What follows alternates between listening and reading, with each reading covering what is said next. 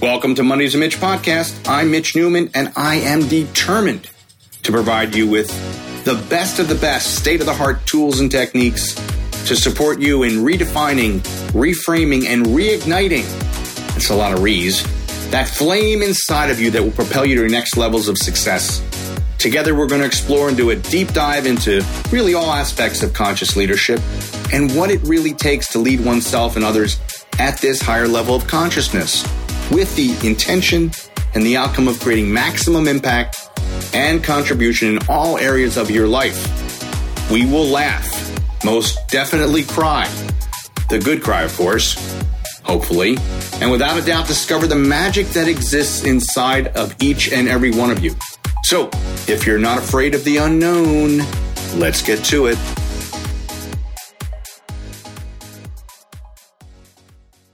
Welcome, everybody, to the first podcast, my first podcast of 2022. Happy New Year to everyone. And I, it, it, in reflecting back on the year that was and receiving feedback from a number of people who checked in with me towards the end, setting intentions for the new year and in a way looking to make sense of the year that was. There were a number of people so fascinating. There were a number of people who who were quick to say, "Well, I really thought that this person or that person or this relationship was really going to work out.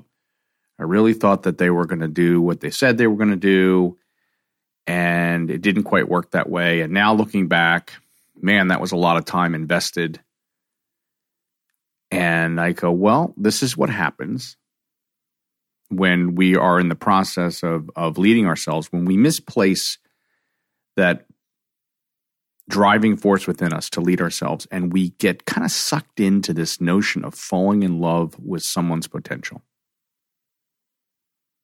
It's very insidious. It sneaks up on you. It snuck up on me for years and i'm very very uh, aware of when it potentially can appear so i'm quick to nip it in the bud not everybody's there yet, and that's okay.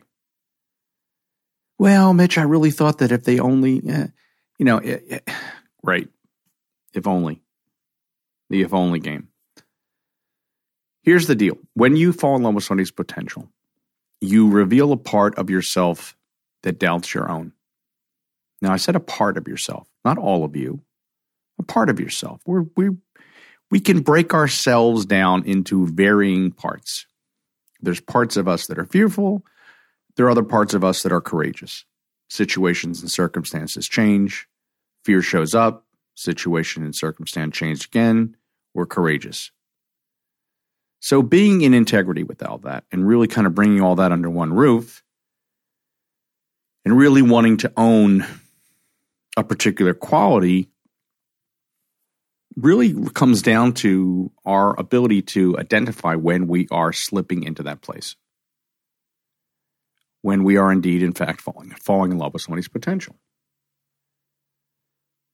Well, people say, is that, is that wrong? I mean, I really believed that they could have done this. And I really, uh, yes, yes, it can be really detrimental if your intention from the outset is not fueled by an awareness that the other person, and this doesn't could be personal relationships, could be professional relationships, doesn't matter.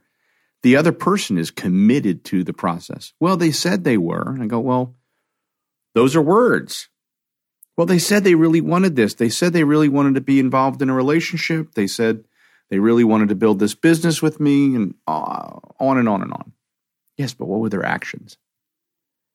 See, if you're going to make an investment of time in someone or something, you want to know that not that necessarily that there's a payoff because you don't know what's going to happen. We don't know there's going to be a payoff.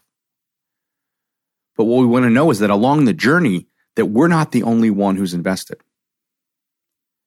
That we're not the only one who's taking action, that we're not the only one who's committed, that we're not the only one doing all the work. Because that becomes a really insidious way that we disguise and distract ourselves from the work the ongoing work that we need to do as individuals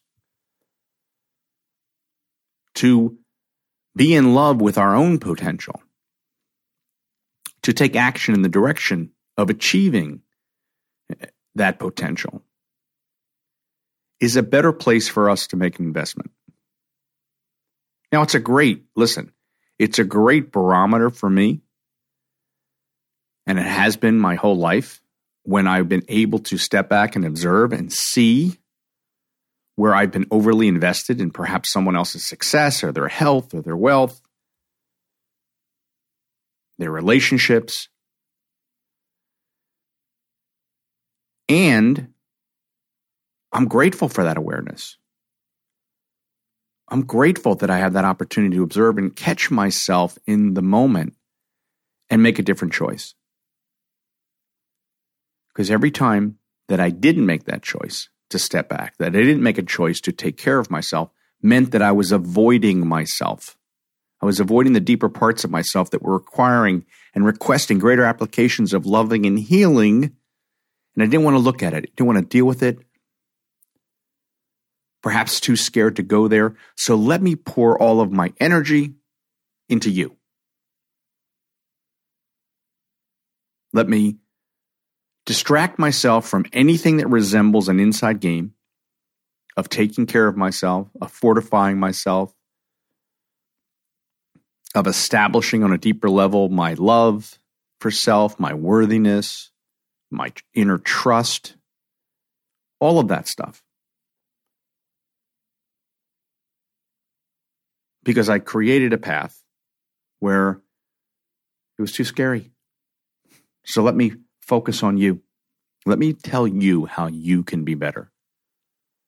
And I'm going to give you all this advice. I'm going to pour everything into you, and I'm going to take hours and hours and hours. I couldn't even add up the hours when I look back. it was probably years and years and years, not even hours. And 99% of the time, I was met with, Oh my God, you're so right. I'm going to do that. Oh my God, that makes so much sense you know what? I'm going to pick up the phone. I'm going to take care of this right now. I'm going to make this move. And all of a sudden, in that moment, I felt emboldened. I felt excited. I felt like I'm being listened to. I'm making sense. My ego was just loving all of it. And then what happened? 99% of the time, the person would do the exact opposite or do nothing at all wow, what a great place to now invest my upset. To be to ang- to be angry with another person or to be able to say to somebody else, a third party, do you believe that so and so asked me for advice on this and I gave them all the detail and look what they did. Look what they did. All of this is just clever story, clever distractions, clever avoidance of me taking care of me, of you taking care of you first.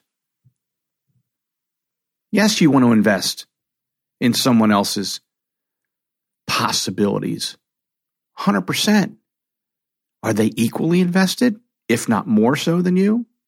Are they actually following through and taking the action that's been perhaps requested of them or th- realizations that, are, they have, that have come forward, and now they're just looking at you as support and mentoring?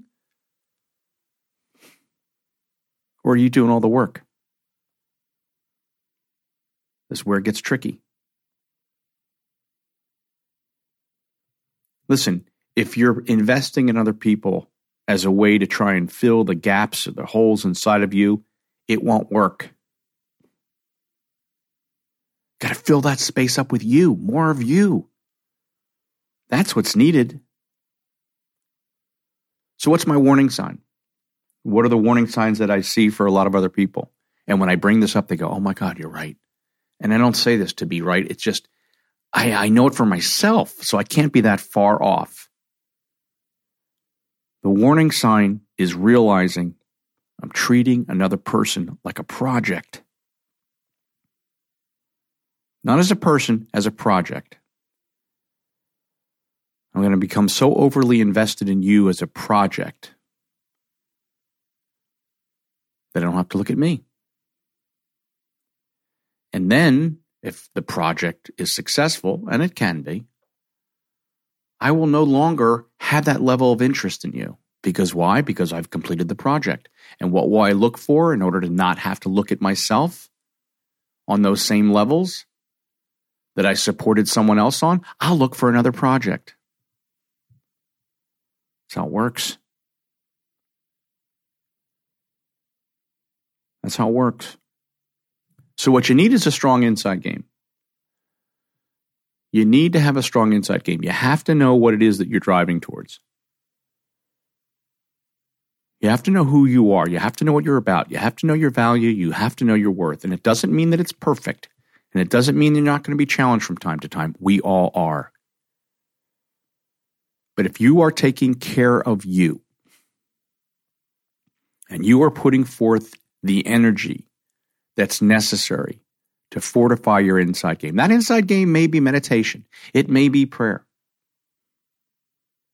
it may be quiet contemplation, it may be focusing on your breath, it may be listening to music that helps to soothe you and calm your heart rate down and slow your breathing down so you're not in that fight or flight anxious state. It may be through mental rehearsal of seeing the future in the present moment, calling into the light and into your life right now in this moment, everything that it is that you want, knowing that it's either going to be this or something better. It may be focusing on gratitude. It may be all of them. I would prefer that it's a combination of them. Because I don't know that any one thing cuts it. I would say the closest thing that cuts it for me is meditation. And I also like to pull out a gratitude list at some point during the day. And I like to focus on my breath at some point during the day. And I like to just get super quiet and just play some spiritual music and just make sure I'm fortified and back in my body. See, that's the inside game. It's always going. It's not something that we use from time to time when things go south, it's ongoing. I'm challenged all the time during the course of a day. I'm at peace a lot. I'm not overly invested in, in anyone else's success because I don't even know how they define success. They don't always even tell me. So, what am I going to project my definition of success onto them or my definition of health onto them or my definition of quality of your relationship onto them? No. But see, the inside game fuels the outside game, the action that you take in the world to confirm back what it is that you know and believe to be true about yourself and about others. And raising that level of frequency, raising that elevated sense of emotion and state of emotion to not just resemble, but to, to reflect the thoughts that you're having, the things that you're inviting into your life.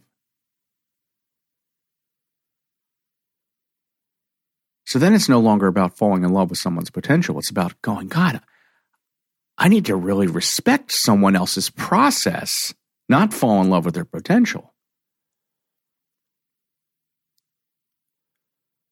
Nobody ever fell in love with my potential and and and didn't leave disappointed. Because I was only ready for what I was ready for, no matter what they wanted for me. So no matter what I want for you or for anybody else, no matter what I see that perhaps that you don't even see. And I've had clients say this to me. Clients that would come to me with really intense stuff going on, this one couple in particular, and then a couple years later they just moved mountains, moved themselves out of their own way and moved closer together. And I remember the wife said to me, Did you know when we first met? Did you know that we could work through this? And I go, uh huh. I said, I'm not a genius. I just knew it was possible. Why did I know it was possible? Because I had done it in my own way, in my own scenario, my own relationship. Names were changed, situations, circumstances, but the underlying thoughts and feelings about myself were the same. So, yes, I did know. But if I would have told you at that time, which is what people do when they fall in love with somebody's potential, they tell them right away, oh, no, you got this. I can show you exactly what, and people get all excited.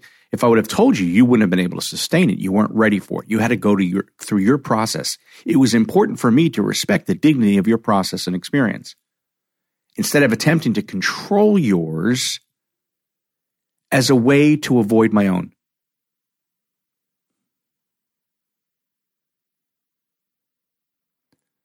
The time that we have is precious.